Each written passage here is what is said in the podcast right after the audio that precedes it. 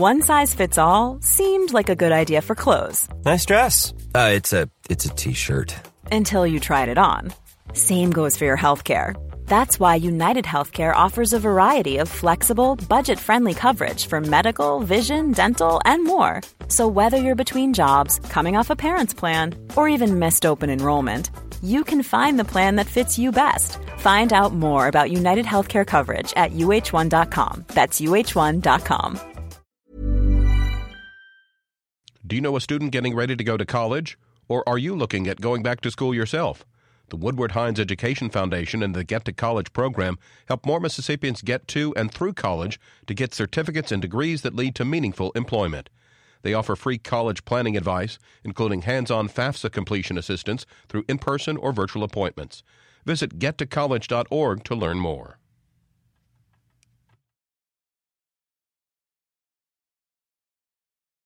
Support for Mississippi Public Broadcasting comes from Grammy Museum, Mississippi presenting Ampton Wired on MPB TV. More details on the live performances and exclusive interviews featured on Ampton Wired at mpbonline.org. Good morning. It's 8:30. I'm Karen Brown. This is M- Mississippi Edition on MPB Think Radio. On today's show, a new law calls for increased accountability for law enforcement property seizures. Hear how it could be the first step in a movement for change. Then, the state's auditor's investigation results are in, how some school districts are struggling to keep students in line while surfing online. Plus, new state efforts to expand access to autism treatment for children and adults. And in our book club, a memoir by a Mississippi lawyer and one of the few women to serve as attorney for the University of Mississippi, Mary Ann Connell. That's all coming up. This is Mississippi Edition on MPB Think Radio.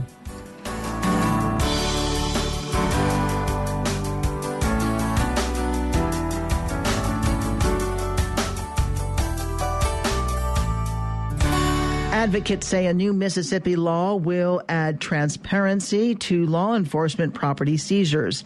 Beginning July 1st, officers have to obtain a warrant to seize property and list it in an online database. Dr. Jameson Taylor is with the Mississippi Center for Public Policy. He tells MPB's Desiree Frazier the transparency is much needed and he hopes to see more changes in the future. Asset forfeiture is a process by which police are able to literally take people's property and keep it without even charging that person with a crime. And we are thrilled about the transparency that this new bill is going to bring, but it's merely a first step. We need to reform the process altogether. What do you like about this bill? Well, the reporting in particular, what the bill requires is that there will be set up a database that gives details about forfeitures. And again, a forfeiture occurs when um, you know you come in contact with police. You may not be charged with a crime, but they take your property. And so Mississippi has not had any transparency regarding those seizures at all. What is going to happen now for the first time is that we will have a database that the public can use, can search, and get some details on these forfeitures and it's going to bring some accountability regarding the forfeitures that are occurring. I mean, this is a huge problem. We saw uh, just in 2015 alone um, millions of dollars of forfeitures. And so currently, uh, people can still have their items for well forfeited without conviction, or even if they're not charged. That's right. We have not changed that process. We have put in some some safeguards for instance, a warrant will now be required uh, for uh, property that's taken in a number of cases, but we still are going to have the problem that people's property can be taken by police even if they are not charged with a crime, much less convicted of a crime. Have you heard how difficult it is for those that aren't charged to get their property back, or is it difficult? Well, we we do have a process for folks to get their property back. Um, it's just that a lot of times uh, the the amount of time and cost it's going to take you to get your property back, it's it may not be worth that property. For instance, you think about a person uh, who loses their car. Maybe the car is worth two thousand dollars, and so then they're put into a position where they have to hire an attorney, and he's saying, well, it's going to probably cost you about two thousand dollars to get your property back.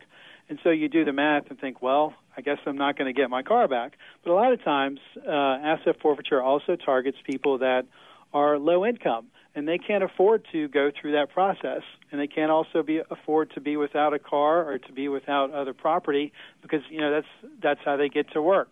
Uh, that's uh, it may be let's say we're talking about the lawnmowers and the weed eaters that have been taken through forfeiture. That may be property that folks use to earn a living so, if my items are forfeited and I'm not convicted or charged, I just can't go to the police department and say, I'd like my items back, please? No, it's not that simple. Um, you may not always have to get an attorney, but uh, as someone who's studied this uh, this abuse for a number of years, I would advise you do get an attorney if you want to get your property back. If law enforcement doesn't comply, what happens?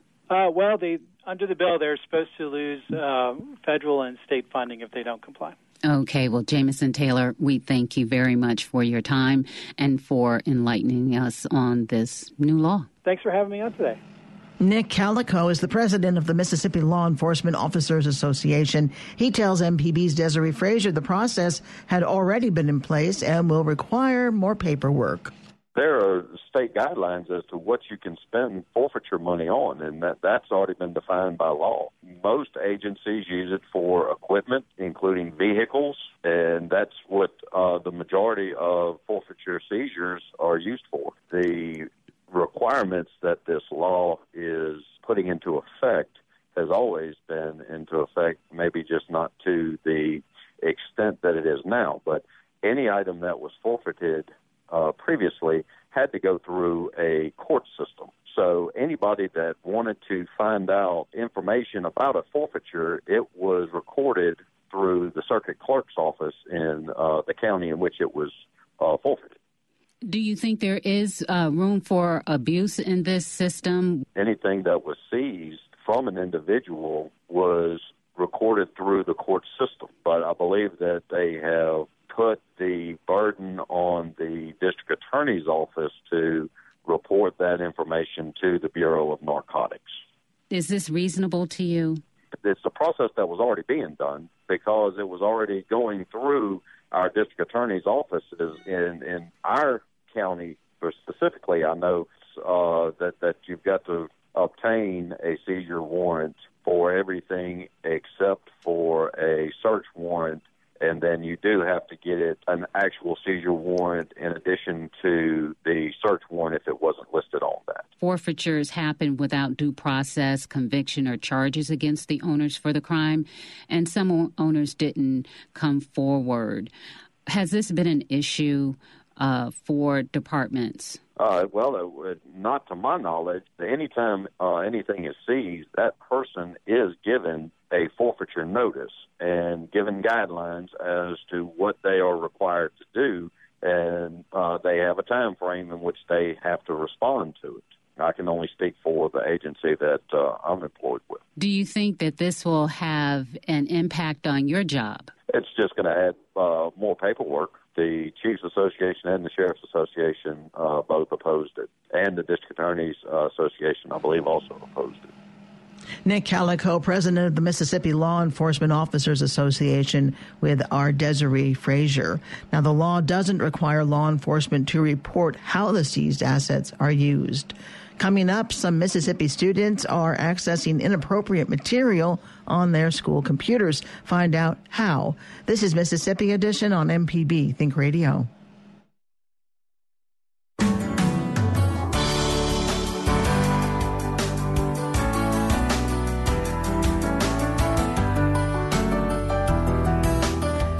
This is Mississippi Edition. I'm Karen Brown. Mississippi public school districts need to review student internet access procedures. The findings of an investigation by the Office of the State Auditor reveal some students are accessing obscene material and searching for guidance on school issued computers.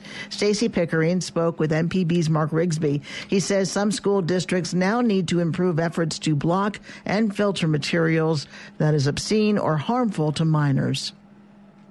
There's starting to be a one-to-one initiative nationwide where you're providing one laptop or tablet, you know, IT device to each student in the district. We've got about a dozen uh, to 20 school districts in Mississippi right now that are moving into that initiative, embracing that. You take a look at the headlines, and you start realizing that cyberbullying, sexploitation, all of these issues are rampant in all aspects of society, but specifically in our adolescents, our students population. And when we have taxpayer funded laptops and tablets being given to these students, what are we enabling to take place? Do we have the firewalls, the filters in place to protect them when they're home? Parents have an assumption the school district is providing that level of security, but is it really there? The federal government's concerned about they actually passed a law called the Child Internet Protection Act, CIPA. And that was what we were testing. Going in, doing a pilot project that had not been done uh, in Mississippi, much less in other states around the country, where we're pulling these laptops, doing a data dump so we can go in and data mine and find out what internet sites have they been to, what searches are being conducted, what time of the day are we seeing these things done, how well are the filters working on these computers. The good news in Mississippi is that 80% of the actual items that we tested turned out to be clean with no problems. It was that 20% of the computers that had very explicit material, pornography, um, some sexploitation stuff. We actually had an eighth grader who was searching for sexually transmitted diseases and how to cure the warts that she had, you know, and turning to the internet for healthcare issues. So you raise issues of suicide. Kids are looking and searching. How do I commit suicide to make it look like an accident? And then, as we saw in Mississippi a couple of years ago, we had a high school student who self radicalized with ISIS and Al Qaeda. You know, she converted her boyfriend to a radicalized uh, faith in, in, in Islam and they tried to go join ISIS. Now they're both in federal prison. How are we monitoring this systematically and regularly? What are the best practices? That's why we did this audit, looking into our school districts that are embracing one to one technology with the students and helping them to evaluate how good a job they're doing. Let's talk about the sample size. How many school districts were involved in the audit and how many devices were tested? Well, you're going to over, over 150 items were tested. It's a very small sample that we actually embraced uh, as we go into these districts. It was not 100% because this was a sample, it was a pilot project to see is there a problem? Should, is, should we invest more time, more energy, more efforts? These kind of audits are helpful. They help us see a more complete picture of what we're dealing with as a state, as local governments, at the school district. And so we're getting best practices out to these school districts that are affected, uh, good filters that work, good districts that had good controls in place so that they can be replicated across the state. How concerning are these results, not only to you, but to all schools and parents as well? You know, as a parent, it's very concerning to me to realize we have some school districts who had good controls as long as that tablet or that laptop was at the school district. But once it left and got on another network, it was open to anything and everything we need to make do a better job outreaching. Make sure parents know what their expectation is with these devices. If I know the filters are, they can't guarantee that at home, then you know what? As a parent, I probably wouldn't let my child use that laptop in their bedroom with the door closed. You know, I would really want to have know where they are with that. That's a parental issue and a trust factor parents need to know so they can deal with these kind of issues. So you're saying the kids are smart enough to get around the filters? Not every filter, but sometimes they are. And there's some firewalls that are put in place that they are smart enough to figure out a way around. And uh, as we've discovered in other IT audits, uh, you'll have one child helping the in the office or the central office and they learn an administrative code or find it on the desk or maybe they're using it to help uh, as work study program well guess what now they have the code and they're quick to share that uh, and they help work that around we had 86% of the schools that we went into at the middle school level had explicit and pornographic material on the student laptops. 83% at the high school level. So it's happening. It's very real. It's male and it's female. It's rich. It's poor. It's black. It's white. Now, the question that we do raise is well, was it the student? But when they took it home, was it a parent? Was it a brother or a sister? Those are very good likelihoods. There's no way to really track that and see that. We need to help the school districts and the State Department of Education set up regular protocols. This doesn't need to be something we're testing once a year. It needs to be something we're monitoring on a systematic level. Let's talk about solutions. You mentioned some of them. What do school districts need to do specifically to crack down on limiting the access that students have to inappropriate material? Well, you know, first and foremost, every school district had really good controls long as they were at their property. that's where it stops. If you said, okay, you can't carry these laptops home, that fixes the problem, but it kind of defeats the purpose of them having one to one, being able to do their research, their writing, their homework. So now, when it goes home, what filters do we have in place? We had some school districts like Clinton that had very good controls in place on some of their items. We had other districts that did not have controls, some that actually had it set and turned it off so students could watch streaming videos or whatever at night after school day after is that the best solution? And well, that's one reason we want to identify best practices that can be repeated across the state to make sure we're doing the very best we can by the students and their families. Are there any consequences for the school districts themselves for not having a tighter handle on this situation? There are consequences at the federal level. There's a federal law, the Child Internet Protection Act, that impacts our schools. We want to make sure we're complying with that. And what we found is we're not complying in every situation. Stacy, thank you very much for being on the program today. We do appreciate your time. Hey, thanks so much. It's a privilege working for the citizens of the state of Mississippi. That's Auditor Stacy Pickering with our Mark Rigsby. Now, the report is available to the public on the website osa.ms.gov. Coming up, hear how advocates for autism services are working to expand treatment across the state. This is Mississippi Edition on MPB Think Radio. Informative MPB news stories, the local shows you love, up to date severe weather info, and the state and worldwide reach telling the story of Mississippi. You're listening to MPB Think Radio.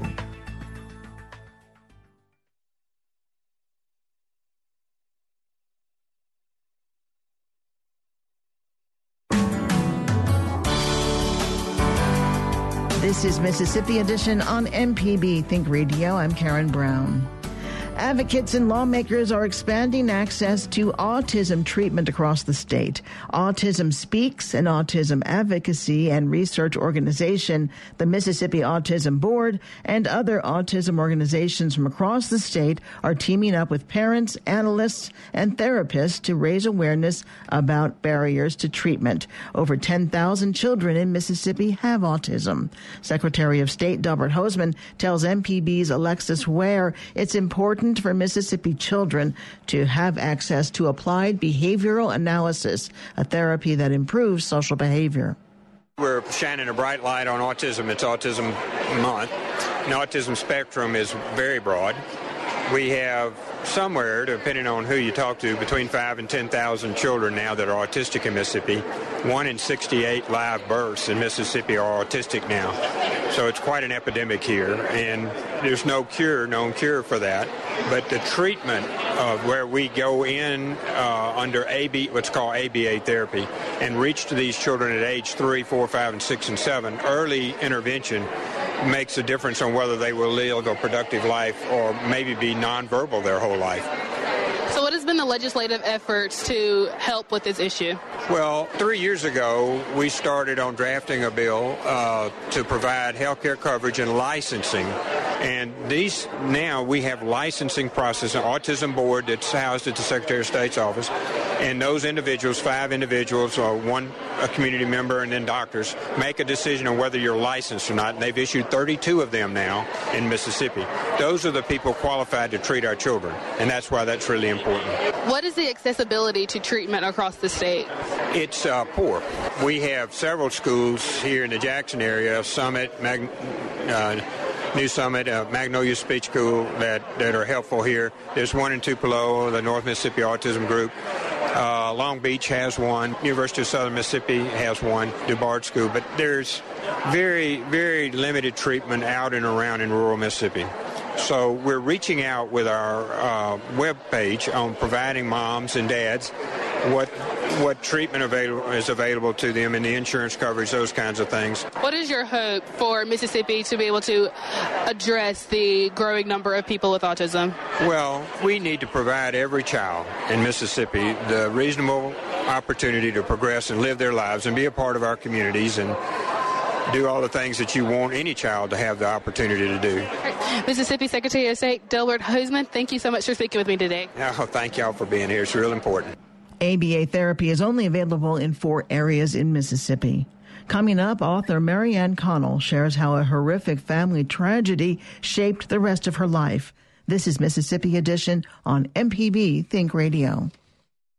Informative MPB news stories, the local shows you love, up to date severe weather info, and the state and worldwide reach telling the story of Mississippi. You're listening to MPB Think Radio.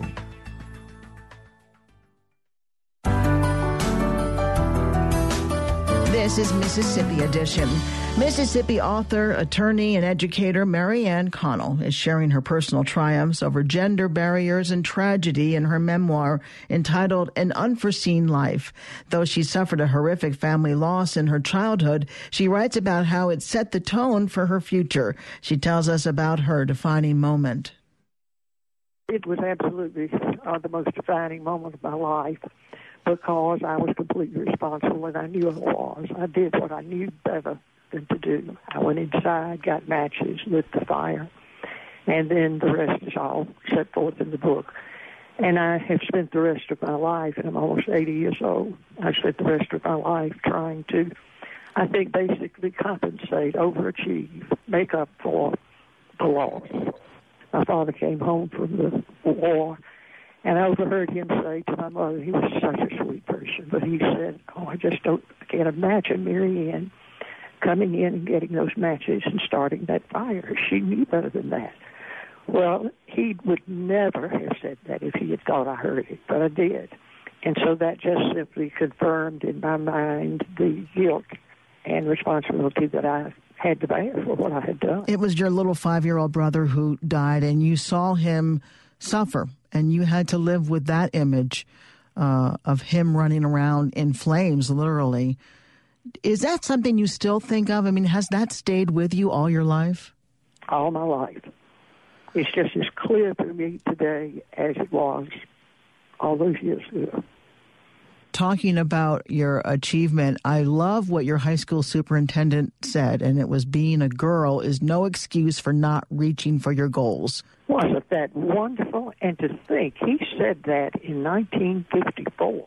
But he encouraged me, and that's one of the reasons, uh, again, I wrote this book. I hope that it will be an encouragement to young women who may be afraid that they can't reach for their goals because they can. Well, of course, among your many accomplishments was to serve as the attorney for Ole Miss for the University of Mississippi. Can you talk about some of the more well known cases during your time there?